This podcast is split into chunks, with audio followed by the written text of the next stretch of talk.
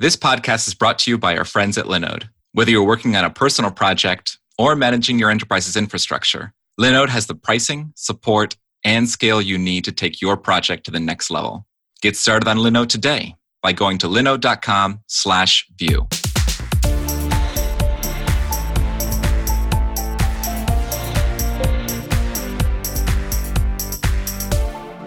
Hey, everybody, and welcome to Enjoy the Vue. I'm Ben Hong, and today on our panel, we have Tessa, Hello. Ari Clark, Hello. and Chris Fritz. Hello! And our special guest for today's episode is Amir Rostamzadeh. Amir, would you like to introduce yourself? How's it going, everyone? As you said, my name is Amir, and I am an engineer on the Cypress team. I am the head of developer experience engineering there, and yeah, that's that's me. That's what most people know me for currently. And for those who are listening, you, you can't see, but he's actually wearing his Cypress shirt. So totally representing the company brand right now. I had a Um, hoodie with but- his name on it. Very cool. Yeah, that's that's from a that's actually from an Angular conference. So It's a bad that word. name, Jeez. Well, this was a short interview. Uh, well, speaking of other frameworks, so I guess, you know, Amir, when it comes to front end frameworks, what was your first one and how, like, how did you come to join the Vue community? Yeah, sure. Well, I think the first, you know, I would say modern framework that I really tried was actually Angular, but it was Angular 1 way back. So it was, I think Vue was kind of like an inkling. It was kind of, uh, it was just like, it was some work. There, there was a little activity out there, but that's the first one I tried. And, and I tried it and I dropped it because I, I just, I couldn't really adopt it at the time for whatever reason. And I just kind of kept going on with jQuery and but I finally was working on a project that was fairly complicated on the client side, and I just had to manage way too much state. It was just it was just really dynamic, and and every day I would write like jQuery spaghetti, and then next day I would come back and I would have no idea how it all worked. At that point, I was kind of like fed up. I was like, all right, everybody seems to be using these other things. Let me just go dive in. And I don't even think Vue was like 1.0 yet at the time, and so I, I looked at Angular again, whatever version was out at that time. And then I looked at React. There was some activity there. The docs for React, I remember, were pretty like bare. It was, there's not a whole lot going there. But then I found the Vue docs and then I like kind of read it pretty quickly. And after I was done, I, you know, I, I kind of had this like holistic mental model and the API was really succinct and I could kind of have it all in my head at once. I didn't have to like, I didn't, I didn't feel like I have to constantly go and like do a bunch of research every time I want to do something. It all kind of just made sense at once. Maybe just my brain worked with, you know, whatever the design was at the time. And that was just like I had like an aha moment. And really the the first framework that I did something really heavy client side was Vue itself. So at that point, I kind of just did everything with Vue moving forward. And I, I wish I was less busy at the time to kind of get even more involved. But I remember those early days, there was like, I think everybody now that's like part of the core team were just like random people on the forums that were going on at the time. But yeah, it was, uh, that was kind of, that was kind of, uh, so Vue was really the first framework that I really did something serious with. Nice. So you mentioned also in your intro that you are heading up developer experience. Can you talk a bit more about what that is? Sure, sure.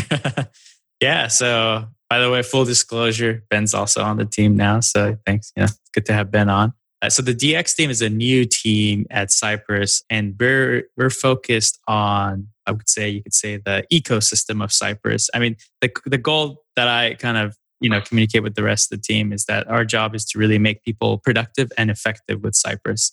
You know, there's the raw tool itself, and that's great. But it turns out that you know to for everyone to really access the full value of the tool you really need to do a bunch of things so that everyone can learn it well they can utilize it well they can implement it properly into their particular projects infrastructures organizations there's also a bunch of things that the core tool doesn't have and you know there's there's all sorts of plugins out for cypress so we kind of go out and see what the main pain points are for developers when it comes to testing and we come back to the DX team and we figure out how to kind of like holistically fix that problem for everyone. So that not everyone has to reinvent the wheel every time they have to, you know, they, they reach that same problem point.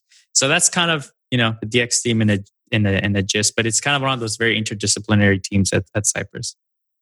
Very cool. So when you're going around trying to solve those problems, do you find that a lot of teams have very different ways of looking at Cypress usage or end to end testing? And if so, like how do you resolve that or try to work on this kind of experience that works for everyone if it means something different to everyone? Yeah. I mean, our approach at Cypress is really to try to, you know, provide solutions that are very pragmatic. So they work for about, you know, the 80, 90% of people. And you're always going to have that extra, like, you know, outlier type project where they just can't do something for, for myriad of reasons. So the one thing with testing in general is that people kind of are now seeking opinions on on things because testing itself is kind of a little bit of philosophical and there's so many strategies you can take based on what your project is what your deadlines are how many resources do you have you know how many people are on the team it's just it's just so it, it, it permeates the entire organization and a lot of the times i actually see that organizational problems will impact people's testing strategies which is which is not a good place to be so you know, we, we kind of just go and look at, okay, if we're going to solve, you know, a certain problem or, or provide people a certain test testing methodology, like how can we go about doing it in a way that's solved, you know, for most people, for most projects. And right now, like we're really focused on modern apps. I mean, you can use Cypress on any, you know, anything that in a browser technically. But you know, the, a lot of people that use Cypress right now are people that you know are are kind of writing you know what we call what we call modern apps you know Vue apps let's say right? So that's that's that's kind of our approach. Yeah so i'm kind of curious when it comes to end-to-end testing you know what does that mean to everyone? Because i think you know there's a, like to amir's point there's a lot of different philosophies and different organizations. So i mean let's uh, i mean so chris when you think of end-to-end testing what do you think of? Well traditionally I've thought of end-to-end testing as like oh okay so it like breaks all the time and usually when it breaks there's nothing actually wrong and you just kind of ignore it. And the tests are also really slow. that's what I that's what I've typically thought of when I think of end-to-end tests. but yeah, I mean it's it's testing the application from like the user's perspective. You know, so like actually just like interacting with the page like a user would ideally, like filling out a form, clicking on a button, expecting an error message to be there, that kind of thing. So like like Amir was saying, like ideally not having not know, having to know anything about the code, which means like you don't have to change the way that you write the code in order for the test to work. Yeah, it's it's not really yeah like implementation detail should should should not matter. So you can technically like the ultimate test is like you write one app in one framework and then you can rewrite that app in the same in a different framework and the test will still pass because it just doesn't care for for uh, implementation detail. But but with that said, that's kind of like the dream. But it, it it always varies, you know. In the real world, it's a little different. And also when it comes to end-to-end testing, as Chris mentioned, it's like, yeah, you are testing from the user's perspective because like that's you technically are just trying to simulate real user actions so you can maximize confidence. But as you're kind of composing larger and larger test suites, there are some shortcuts you can take to to still have the same level of confidence but at the same time, you know, minimize test test run duration and things like that. Because if you do have to do everything over and over and over again exactly like the user, then like you're kind of actually like you know kind of you know over optimizing let's say. You know you're, you're probably doing more than you need to. So yeah yeah a really common example that i use is you know you want to make sure that like logging in works and usually logging in by like filling out username, password, submitting that, like waiting for it, and then maybe like redirects you somewhere. But there are a lot of features in your app probably that require the user to be logged in. And you don't want to like go to the login page and fill out the form every time. You know, exactly. so if you if you can actually like just dispatch like a Vuex action to to log in with a specific user, yeah, then, then that's a lot faster. That's that's a great example and that's like the canonical example for for for doing you know this these types of shortcuts. And so you mentioned login but you can think about it for anything that you, your app does internally right? You can also think about not just yeah you app. only need to test it once. Yeah exactly. As now you can only do this if you as chris said you have that prerequisite test that that's like, hey, I did everything from the UI first. I, I know I, I got this covered. Then you have the privilege of kind of, you know, programmatically doing stuff with your app. And you can do it with actions, or you can potentially, because it's all about just reaching a certain state in your app. So you can like inject, you know, the exact state that you want into, let's say, Vuex, and then your app can just be exactly where you want it to be. And there's myriad of strategies around around doing that. Yeah, Ari, I'm curious. I know you work on a lot of real time app stuff. Like, so you know, I feel like that that must add like a whole new set of complications when it comes to like end to end testing. What are your, some of your thoughts on that? My thought is that end to end testing is a thing I should do, but don't.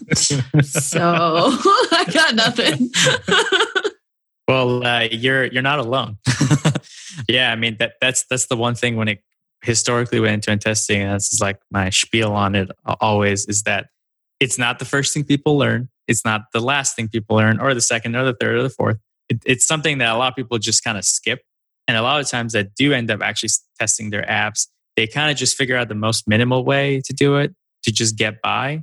They don't really like make a, any significant investment um, into like how do I holistically and strategically, you know, think about testing this giant commercial application. People kind of just do enough to to kind of get by, and and I don't blame people because you know, testing has been difficult. It, you know, traditionally the tooling was kind of, you know, here and there. It wasn't like the hottest topic in programming, right? Like we much rather would focus on like the, the latest, like, you know, a version of Vue and what it can do and, you know, stuff like that. We were kind of just so focused on the cool stuff we build with, with our apps and testing always took this back seat. So, but I think now with all, you know, Cypress included, but there's also other great tools out there that are kind of you know, kicking it up a notch. They're making the developer experience a lot better. They're a lot easier to use. They have better documentation. And just in general, with all that comes better education, better know-how. And so it's it's now a little bit more accessible to more more folks. And that's that's that's kind of what I like about working on, you know, Cypress is because you kind of get to see people's faces light up a lot of the times. Like when I do workshops, they're like, whoa, I had I just had no idea you could actually like do all this this fast and like this quick. And then and then they start writing tests and then they're starting catching bugs. And i'm like oh see there you go. And then now they're actually like shipping faster and developing faster.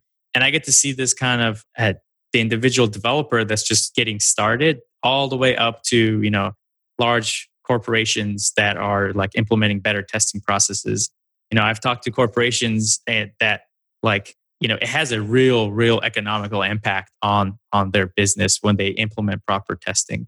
They really like they really get far. I was recently talking to this company which shall not be named but they're they're big and their whole thing was like you know we can only ship every four weeks maybe maybe. And our bosses are telling us we want we want to we want to try to get down to two weeks maybe hopefully because their competitors are just running circles around them and the major hurdle here is they just don't have proper end-to-end testing or just proper testing processes in place.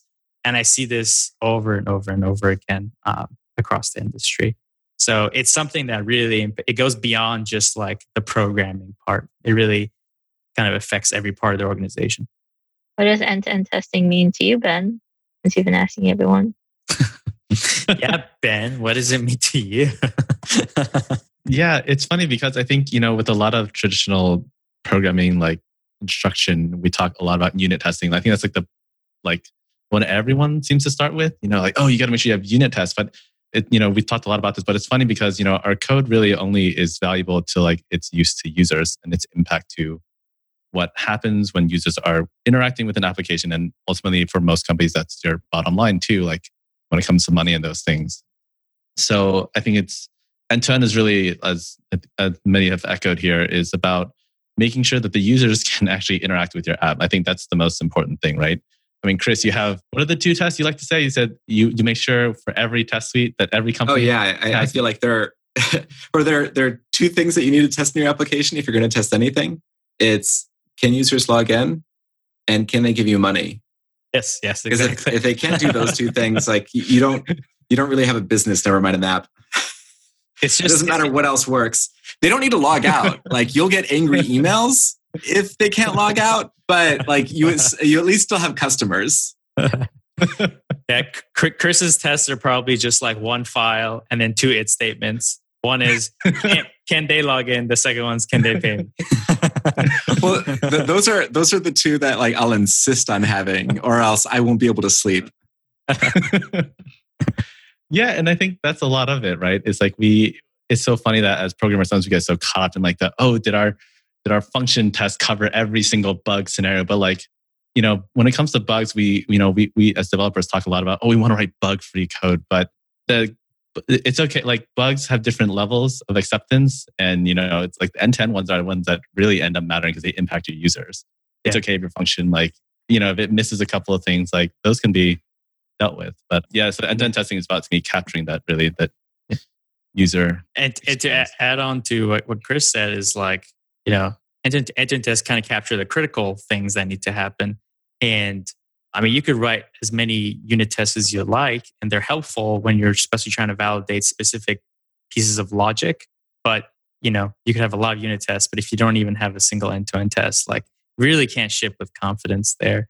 So, I mean, if you're thinking about adding end-to-end tests to your project, don't feel like you need to take on this whole task of like, you know, how do I end-to-end test every little corner of my app? You can simply start with what Chris was saying, which is like, can my user log in? Can they complete the primary action of my app? Can they kind of just get through the happy paths, right? The critical paths. And then, you know, that's a good starting point. Yeah, whatever causes you anxiety. yeah, yeah, exactly. So, yeah, end to end tests, I feel like, are the only tests that actually like tell you if your application works. Like Amir was saying, like a unit test, you could have 100% test coverage on your entire application. Every line is tested everything works, but maybe the application itself still doesn't work together. You know, all these individual modules like work exactly how they're supposed to, supposedly. But the interface between those modules and like what they add up to isn't actually what you want. Exactly, exactly. Yeah, I'd okay. be curious from Ari and Tessa's perspective, just from like, because I feel like when I was learning about testing, it seemed like you had to do unit tests first and then end to end tests. I don't know if like when you all were going through like the boot camps and like your own journeys, like how did how was end to end testing approach for you all?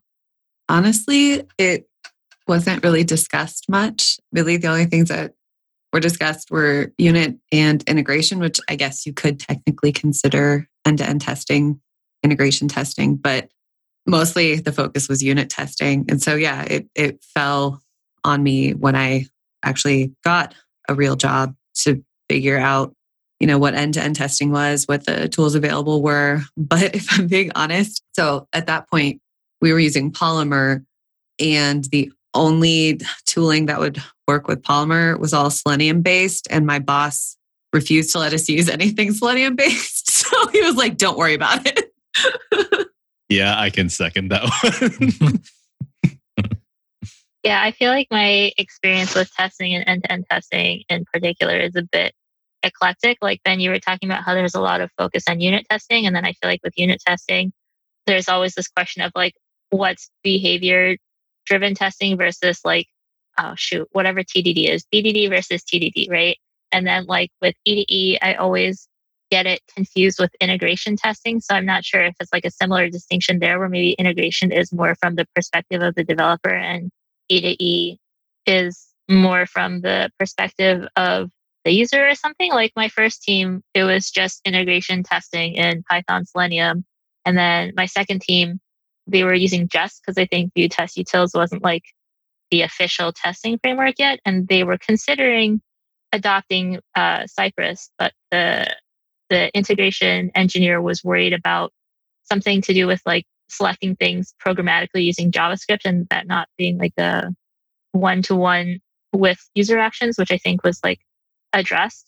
Beyond that, the only thing I really know about e-e is Iyab Bahmutov from Cypress gave a talk in New York about how most people think of like a testing triangle with I think it was like e-e was at the top. So it was like the smallest portion and then the base was unit tests, I think. So like the idea was most people put an emphasis on having the most coverage with unit tests, but he was proposing a flip triangle where the majority of your tests are in E to E or integration maybe that's completely backwards. And it was actually the opposite where he was saying the fewest tests should be needed. I think I'm, I'm remembering it.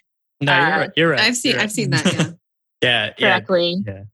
That, that, that's the yeah. thing we've been advocating for at Cypress is like you can flip the pyramid and you don't need to write a lot of unit tests and you can just, you know, write only the parts that you feel like you need to. Like if you have some part that's kind of like a mathematical, kind of more algorithmic part that you can kind of uh, validate in isolation before it kind of gets in, added to the project. Like, you know, we, we do that at Cypress. We've done that for like our own backend type tests. But yeah, I mean, like with easier access to and the ability to write end to end tests for the browser specifically, you can kind of flip that um, pyramid and you can, you know, minimize unit tests and specific and also a little bit of integration tests and just focus on large end to end tests. And the thing is, but here's the thing. I mean, you were talking about TDD and things like that. As you're developing your application, you you will probably depends on how you write it. Like depends on how well scoped the application is, what the skill level of your team is, how well the project is managed, and so on and so forth. But as you're developing your app, you you will probably have kind of unit style tests. You will probably have component level tests. You will have integration level tests, and these are what we kind of like to call scaffold tests, or you know tests that are a byproduct of the development process. But as you're kind of finalizing the app and the project, you will eventually be refactoring a lot of these tests and you will take down the scaffold and you will remove them. And then you'll kind of end with these really high value, high coverage end to end tests that will, that will kind of, you know, get rid of the need for all those other tests that you were writing as you were developing your app. Because a lot of times, you know, development is messy. And I kind of dive into this in my talk at Vue Toronto, which is like, you know, as a developer, I like to kind of just, you know, I don't know how things are going to look like sometimes. I, I like to, you know, you know, mingle, experiment a little bit. Maybe I'm using a new library, a new component, a new whole system, maybe a new API. I don't know. I don't know how it's going to look like. So I'm going to be experimenting and I might write some tests as I'm going along. But that doesn't mean those tests are going to be the things that run in CI over and over again for the future to come. They were just kind of a thing that was helping me, assisting me along the way to reach the final stage. So, one of the things I've been advocating for recently is to not just think of testing as like this, you know, button thing where that then, you know, that validates the final thing. No, it's literally another thing that you can use to develop the app. Like we have Vue Dev Tools. We pop that open, we look at to see how everything's interacting with each other, check the state, check the routing, all that good stuff. We do that you know, we have other tools that do other things. We check, you know, we got normal dev tools. We use it for debugging. Well, testing is another thing that does exactly that. It's just that you have to write some code so that it can help you. With like Vue, to, Dev tools, well, you write some Vue components and then you get access to that wonderful tool. Same thing with tools like Cypress. You write some test code, then now you have access to this tool that allows you to develop your app, gives you introspection as you're testing things, and just helps you kind of push push along the deliverable. Uh, sorry, when you said it gives you yeah, go ahead. Oh, introspection. What do you mean? Yeah, yeah. So in Cypress, you know, when you're when you're running your tests, Cypress, you know, has this thing called a command log, and it shows every single thing that happens in you know in your app. So every every test command that took place, it shows you network requests that occurred. It shows you users' actions, clicks, types, all sorts of things. If you did any network level stubbing or spying, it will kind of visualize that there. And then so we'll show you everything and then you can actually click into those those details and it will actually dump more information into your DevTools console so you can kind of introspect more. So a lot of the time, especially when it comes to network requests, if something failed, I, I don't see it in my DevTools network panel that it failed. I see it in my Cypress command log. And then I can just click on that failing, failing network request in the command log. And then I could see like exactly what went wrong, like what was the error message, things like that and and it just helps me find things that I didn't think were happening. Like if I'm spying on a network request, like you know, the other day we were looking at this app, and like why is the authentication uh, API endpoint is getting called five times when this view loads? I didn't know that until I was spying on that particular network request, and then Cypress showed it to me in the command log, and then the fact that that was conveyed to me, then I could go and kind of investigate further. So that's what I'm kind of trying to say. Is like testing is the thing that helps you develop. You don't know you don't know when you're done, you know, until you get all this introspection. So I hope that answers your question. Oh, yeah, I find myself writing a lot of Cypress tests that I I definitely plan on throwing away while I'm prototyping, and this typically hasn't been the case in my end to end testing like end to end tests typically have been something that I write at the very end out of guilt. It's like, oh yeah, now I finished the feature. I should probably have some tests for it. you know, while everybody else is talking about like test driven development and probably also not really doing it. Yeah, I'm just like, I don't even know what I want to build yet. Like, so why am I going to write a test and then I'm going to throw it away because it turns out the final thing that I decided to build was a different thing than what I originally had in mind. Like that's yeah. very, very often the case building interfaces. Yeah, I, I would have to actually agree with Chris on the part where uh, test driven development is this thing that gets touted, but like I'll be hard pressed to find someone that actually does it like all the time.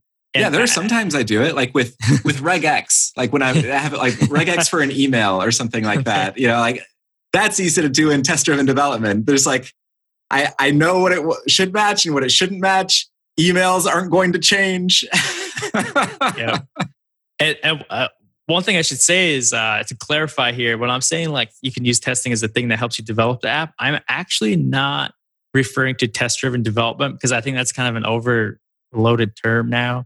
And it means certain things in certain circles. And, you know, like, like I personally wouldn't go ahead and write a test for every little thing building while I'm building it. But there is, but end-to-end tests are especially helpful. Like, like for example, I used to do like a, you know, a lot of mobile web development. And every time I made a change, I would like bring out the iPhone and like click through, go through the whole UI, all that stuff. And I would have to do this over and over and over and over again. And it wasn't like maybe if I just had an end to end test that would just kind of repeat what I was doing just to kind of get that confidence that I was done with this particular component on this particular view, then I would be pretty happy. But it, but I wouldn't categorize that as like, oh, I wrote a set of discrete tests that fully validate all the functionality of this particular view. It's like, no, you know, it's like we all got things to do. Yeah. So I hope that clarifies what I was getting at.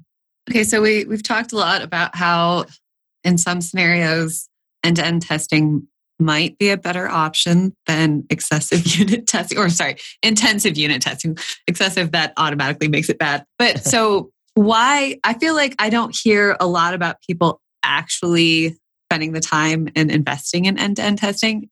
I'm wondering what are some of the barriers to entry that people find that is making it so they're not doing this? Yeah. And how can you address those issues? Yeah, that's a that's a great question. And I think some of the problems are really with infrastructure. Like, I mean, it, look, if you have if you have your own app, you're kind of hacking on something for fun, like it's really easy to do. But if you're trying to do it on like a, you know, a big commercial project, then you got other things to answer. So, like, how are you going to provision your testing environment in your CI build pipeline? That's difficult. Do you have to deal with the legacy application? Is a do you have a microservices setup that you have to provision maybe 30 different services before you can even do anything? How do you seed your database properly? Is your database slow? Is it fast? How much data do you need to seed? There's there's so much stuff you have to consider to properly set up the outside world for your tests. And so unit tests, you're kind of huddled down into your little corner and you can just, you know, mock everything out if you if you like.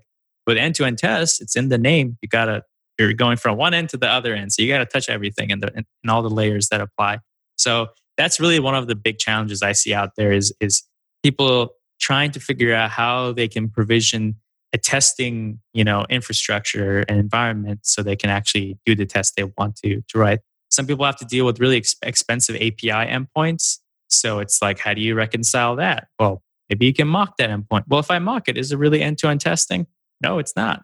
But hey, the world is a, the world is a messy place. So maybe that API endpoint could, could be mocked, but maybe not everything else has to be mocked. So it varies from project to project. But again, the, the biggest problem I've seen is really just infrastructure provisioning. So I can't speak for the rest of y'all, but on my team, we like to just get everything right the first time. No, I'm kidding. I'm very new to this team, but my impression is that we don't really write that many tests yet. Like we're in a state where there were some like preliminary unit tests for each component. And then what we mainly do is once something is fixed or built, we just have people f- walk through like a test plan and manually test the app. So if you're speaking to a team that has that kind of setup, like typically where would you have them start? And or like how would you convince them to adopt like a different testing practice? Yeah. Well, I mean, it, I would probably have a distinct approach for for the given team, right? But you know, but if you're saying like, okay, if you've just done unit testing, then I would like to see like how much errors you have in production. Like, how are you dealing with that? If you're even looking at that, hopefully you at least have some error reporting in place. But you know, you kind of got to look at your own product metrics. It's like, well, are, how many how many errors caused in, in production at any given day? How are you able to handle you know large swaths of traffic? How does your system kind of do there? Also, what is your how, what is the the speed of your product delivery pipeline? Are, are you able to ship every single day with confidence? Like at down to the developer level, like do you have any anxiety when you when you do do that kind of thing? So I, I think, think they can pay us, so we're good there. so I, I think it's really about speed, and especially as the project gets more complicated. Maybe projects are some people I work on, maybe they're pretty simple, but as they grow, you you will you will pay in the future if you have if you're already not. I was mentioning that company earlier. This is a company that has like a very mature product, but they've just never really took time to invest into the proper testing pipeline. And now it's really, you know, minimizing their ability to to scale and compete. So I would say, you know, I, I mean, this is something that you know, what I've seen in, in the real world is that developers want to do better. They want to be kind of writing some of these tests, and really, time is really a big issue for them, right? And also from like the the technical leadership standpoint, their whole worry is always like, can we get this thing out in time? Can we get it done faster? So I would appeal to that, those two things to kind of, you know, advocate for for better testing. Yeah, I've worked with a lot of teams who've who've said that like, yeah, that they just don't have time for tests. You know, they've they've got tight deadlines, they've got to ship. But yeah. like when when you analyze like, the time that they're spending, yeah, chasing down bugs, yeah. uh, doing manual testing, like they yes. they really they don't have time to not do testing. Like yeah. that's why they're this is why they're always like sort of panicked and feeling like they don't have time because they they don't have any confidence and they're constantly like catching up for things that they thought like they had fixed but turns out they didn't really fix or things that they thought were working and aren't really working and then chasing those down because they're emergencies now. Yes exactly and, and they're constantly putting putting out fires. It, yeah, it's like the developer might not be uh, might not be considering that time the you know the, the the site reliability people are are getting waking up due to all these errors occurring, and you know they'll come back later to a bunch of issues, but then they might not you know in their mind not like put the two together. It's like well, hey, we could have really had to go through this whole ordeal if we just had some original tests, which we could have caught in our testing pipeline and staging or something like that. So you know, sometimes the developer doesn't always have to deal, you know, with the, his or her hmm. mistakes. it, and it has a huge effect on morale too. Like the, the teams where people always feel like things are falling apart and on fire, people leave those teams. Yep. Like you will lose your talented developers because they have they have other options. Yes. They could go to a team where like they're they're not panicked all the time and, and have to be on call because they don't have any confidence in their app. Yeah. You know, but what was the Joel's test, 12 step test or whatever for a company? What was it? I mean, he's the guy that started Stack Overflow and Trello. Yeah, yeah, yeah. yeah I know f- yeah, from his yeah. blog post. Yeah, yeah. He's got that like 10 year old, 12 year old blog post. And I think there's like modern versions of it, but there's like the 12 things about it's like the Joel test. So it's like if you're a developer, you're going to go work at a company, here are like the things you should probably look at. And then if you have Stack Overflow jobs, if you look up those listings, they actually have this little little check that if a company you know you know checks off on the Joel test. Um, and one of the things is does the does the company have proper testing uh, process in place? And I even see you know developers that are kind of in the job market. that one of the questions that gets asked in the interview towards the company is, "Hey, what does your testing situation look like? Do you have any in place?" And if you're a developer out there interviewing and you're talking to a company that says like, "Sorry, we don't really test right now," you might be walking into you know maybe a difficult situation potentially. Potentially. Probably. it can also become like a vicious cycle because then like if you talk to a company that does test like maybe they want you to know how to test but if you were trying to leave a company because they didn't test and you didn't learn how to test then it's just like you're stuck in that it loop. is it is and and you hit it you hit a good mark and that's why right now in cypress especially this year in 2020 we're heavily investing into expanding testing education as a whole for the entire industry and the dx team is really focused on that this this year so i hear you we're working. and actually, even people who don't use Cypress, who are using something else for end to end tests, I recommend the Cypress docs to them because it explains better like how to how to do like great end to end tests like just in a generic way yes. like better than anything else that i've seen yeah i mean pe- people people kind of adopt some of the best practices we, we've outlined and our our opinions is also one of the reasons why, why people come to the docs for is because they really you know they translate into to any tool really sometimes so. And the docs are thorough and beautiful. And I, I say this as someone who does not It's work a at doc Cypress. snob. and, and Cypress and as a doc snob. And, and Cy- Cypress has never paid me a cent, I promise. They just make me very happy. I, I've, al- I've always told Chris, you know, that's definitely a compliment to us because the Vue docs are also amazing. Uh, that- I'm- yeah, I'm not solely responsible for that, but To the Vue team as a whole, thank you. Because Yeah. I, I probably wouldn't have, uh, you know, adopted Vue in even in the early days if the docs weren't that great. Yeah, same here. Ditto. So what I'm the hearing is- sold me. If I ever have trouble with testing, I just need to ask Ben. Ben, help me. Help me to get better at testing. Exactly. You should also Nope. ask ask Ben if Poor you're Ben. using Selenium. He's he's now actually a pro. but I think you're unlikely to even need to even need to ask Ben because there there are so many The times when. Mm. like so, so- so- no yes sometimes like people are asking me questions about like oh I'm stuck on how to do this with Cypress and like they they just assumed like like it's a very specific problem and it wouldn't be in the docs but then I I, I go and look and it's like yeah that there's like this specific example is actually walked through step by step in the Cypress docs because it's it's a really common thing, like what you have to do. And and then I just send them that link, and they're like, "Oh yeah, great! Oh, that's perfect. That's exactly what I need to do." Very clear. Awesome. Yeah, we're, Yeah, we're, we're trying to be. Oh, sorry. I just want to say overall, we're trying to be really prescriptive moving forward. So it's to not just tell you, like, oh, this is an API that you can use and here are the input signatures for it. It's like, no, but here's all the things you can do with it. And here's how you can use it here and there in different contexts. And I think that's what's really valuable to developers. Yeah, and there's one thought I would leave with people who are sort of thinking whenever we think of testing, we think of like these, you know, terminal messages that are like yelling at us. And as front end developers, we remember like when we first got hot module reloading, like how like much of a big deal that was. Like with, you know, if you ever check out whether it's Cypress or some other tool, like end-to-end testing when it's done right is supposed to like it will run in a way that like it's so easy for you those errors surface so well that when you see them, you can see your test running, you can click into them um, see what's happening. And it's all very visual. And it's like what we love as front end developers to see what's going on in each individual step of our test. And so, and just being able to do that, I mean, just check out some of the stuff that different tools are using. Um, it makes such a big difference from the way we see testing, which is traditionally very terminal and just not just a great experience. And so, you know, it's just something to keep in mind. Yeah, it's you know, it's like the modern web more so than ever is as I like to call like it's more dynamic and more visual than ever, right? Like it's all about the UI. It's all about that sleek experience that people are after nowadays. And and if you don't have all the context you need at that given point in the right format, it's difficult. It's difficult to do these types of tests. If you have to go through 10 different places to try to figure out what would happen, yeah, it- that's not a repeatable process you can do over and over again on a daily basis.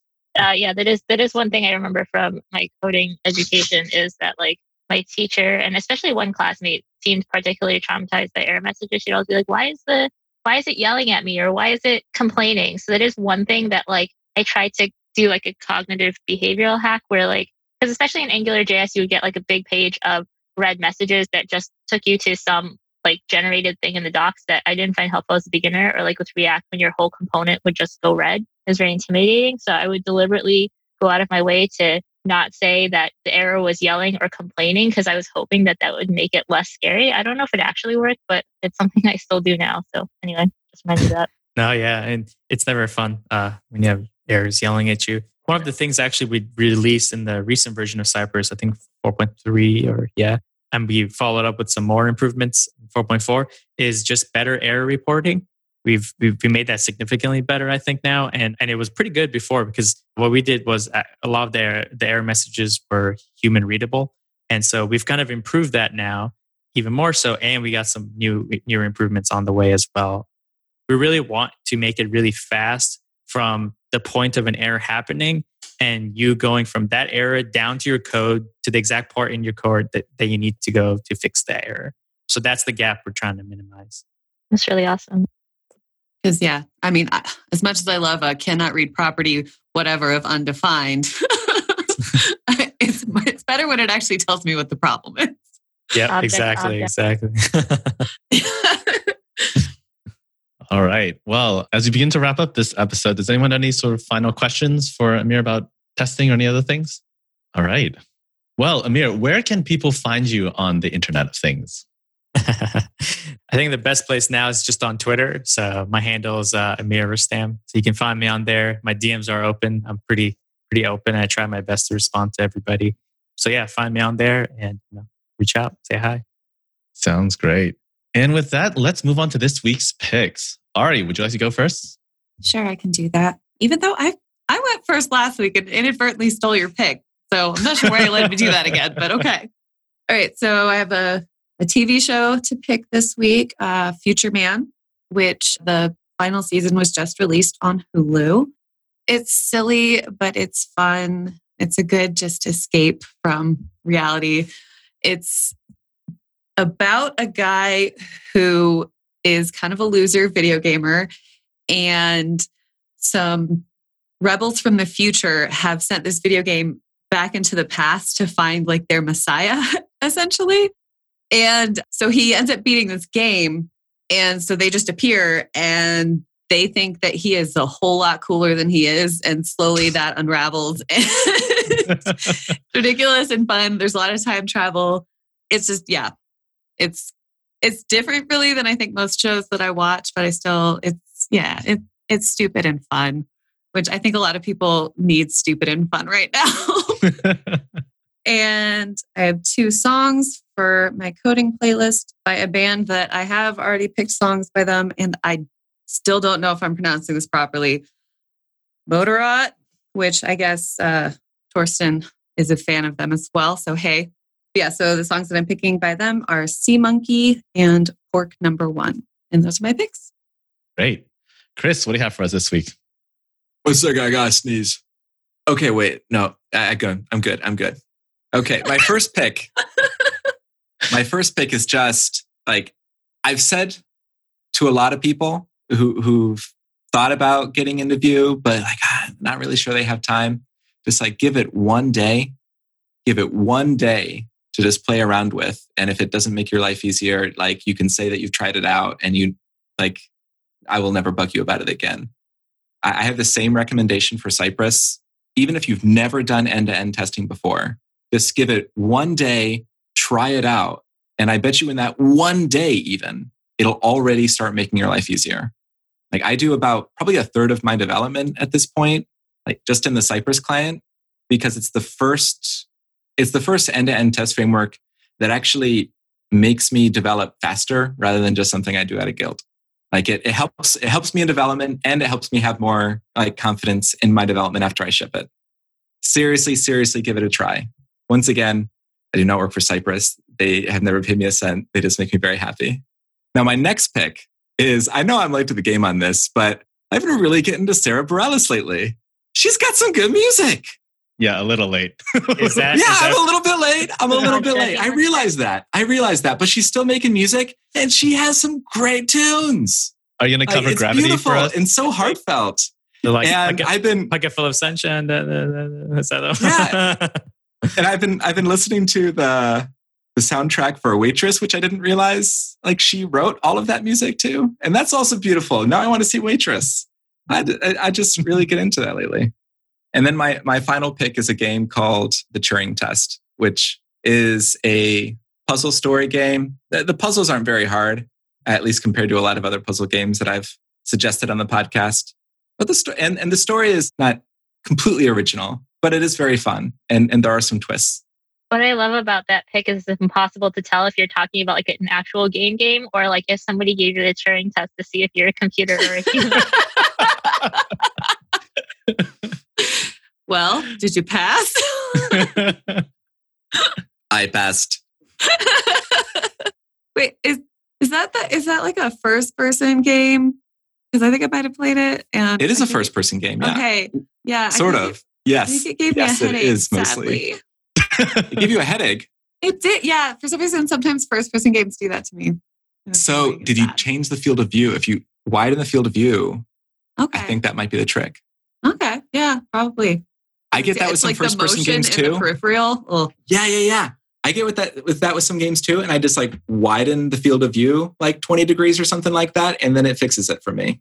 I'm gonna try that. Thanks. Yeah, no problem. I'm gonna call that your fourth pick. um, all right. Oh wait, and then my, my last pick finally is the Asus PA329Q 32 inch 4K monitor. Uh, that was a lot. I don't I don't own one, but I've heard great things from Ben. Mm. oh, Troll. called out. All right, moving on. Amir, what do you got for us this week? Sure. So I, I got I got a fun one and I guess a work one. The the fun one is I know like you know, everyone's sheltering in and you know we're all trying to kind of stay connected with loved ones. So I started using the the Hangout app or no, sorry, the House Party app. Sorry. I don't know if you've all seen it. I I when it first came out, I was like, oh, this is what the kids are doing or whatever. So not for me. But it's actually pretty good. What I like about it is you can actually have a lot of people on the call while still having really good call quality. And I, I don't know, there's just something fun about it. So because when I try to do FaceTime with with with family, like four people on the call, it just came to a crawling halt every single time. But the Hangout, uh, the House Party app works works pretty cool. You know, Hmm. works, works pretty well. So you know, give it a try. You might have fun with it, and you can actually play games with people while they're on the call. They got these things. So you know, my parents got picked it up real quick. So you know, it's it's, it's a it's an easy one to get going on. And the the work one, uh, the more serious one, is this app called Whimsical, which also has Notion integration. Just for all the Notion lovers out there, as it's like a wireframing, diagramming kind of app. It's very simple. I think it's a really good example of an app that does a few things really well, and then it just kind of sticks to that and and, and tries to kind of go deeper into it. And I just find myself using that a lot now for for organizing thoughts, kind of putting putting visual things together. So, you know, if you probably use Lucid Charts, Lucid Charts is kind of like, oh, it's, it has every single bells and whistles out there. But this is like very kind of focused and you can be productive with it pretty quickly. So, yeah, the house party app, call your mom, you know, do that stuff. And then whimsical, you know, do better at work pretty much. Awesome. All right, Tessa, what do you have for us this week? continuing to recommend people check out the Supersize Spectacular Bingeathon on USA. Also, my company had subscribed to like four to six weeks of this like yoga and stretches that you can do at your desk from some company called Work From Home. I'm sure there's like a bunch of videos on YouTube and stuff that you can do, and those are really refreshing. So I think I would recommend that people try try that out maybe during a lunch break or a coffee break every day because it just feels really great and it wakes you up and it keeps your shoulders from getting too stiff. And then finally, I think even though it's hard to go out and meet people, maybe with some of the tools that Amir recommended, like still checking in with people and offering mentorship or working with people together. Like uh, last week, I was helping a friend with his resume, and the week before, I was talking to somebody else about the job hunt. Incidentally, like the tarot cards in that class I mentioned last week, they also recommended that I get really into mentorship this year. Like it just it feels good to help other people, and I feel like you help yourself too when when you teach other people and pass knowledge on. So yeah, do that. Yeah, couldn't agree with that more. And I guess I'm last for picks. So I have a music pick actually uh, inspired from Ari. So, you know, for those of us who miss Coffee Shop, you know, if in case you're ever missing that vibe, go ahead and throw on, you know, your Zoom virtual background to Coffee Shop and do one of those acoustic hits or acoustic covers, one of those Spotify playlists. So you just get those coffee vibes going. So my music pick for the week. And the pick that Chris so very disrespectfully trolled me on is my brand new 32 inch 4K monitor. It's Well, I just I've just heard great things about the monitor. Also, that's huge. Well, yeah, I just find 27 inches just not big enough. Then I didn't want two 27 inches because then you can't like center the webcam on one. So then it was like, and I had an ultra wide before, and then I had a weird ratio issue with recording. So I'm back to 32 inch. So that's a 16 9 ratio. We'll see how it goes. But it's gorgeous. Really love the monitor. And I'll definitely do more of a write up on it in the future. But yeah, if you're looking for a new monitor, solid. Totally. I have to say, I've never like looked at a monitor and been like, oh, what's wrong with this? Right. I, I think I just have lower standards because it's just like every monitor that I use, Yeah. "Yeah, this is good enough. This is fine for me. Yeah, like I'm rocking mismatched monitors right now because I had to steal one from work when we started working from home. so yeah. And Yeah, sometimes I Yeah. get one that's like too high resolution. It's just like everything's so small. I have to lean in. And then I, I I, might- have to like fix that. Yeah. I might be a little bit of a monitor snob. You know, it might be RGB calibrated to, you know, Adobe. So my colors and pixels are displayed accurately. oh my goodness. Now you got to get like the spider thing and calibrate it regularly. I will say I don't what? like the monitors that have like the soft touch screens, but Like not being able to center a webcam on my monitor for recording has never been an issue I encountered. Mhm. Yeah, me neither. But- In fact, I always like my webcam generally a little bit offset because I don't look as good straight on. So, yeah. When you said it was so big, I realized it's the size of my TV. Oh my god! Yeah. I, I Like, used it I for a like- monitor once, and that was a lot. right. Yeah. Like the first TV I bought when like I moved out on my own was a 32 inch. My husband later made me get a larger TV, but ugh, 32 was fine for a TV for me. All right. And with that, that's all for this week's episode. Thanks everybody for listening. And until next time, enjoy the Vue. This podcast is brought to you by our friends at Linode. With 11 data centers worldwide, including their newest data center in Sydney, Australia, enterprise grade hardware, S3 compatible storage option, and their next generation network, Linode delivers the performance you expect at a price that you don't. Get started on Linode today by going to linode.com/vue.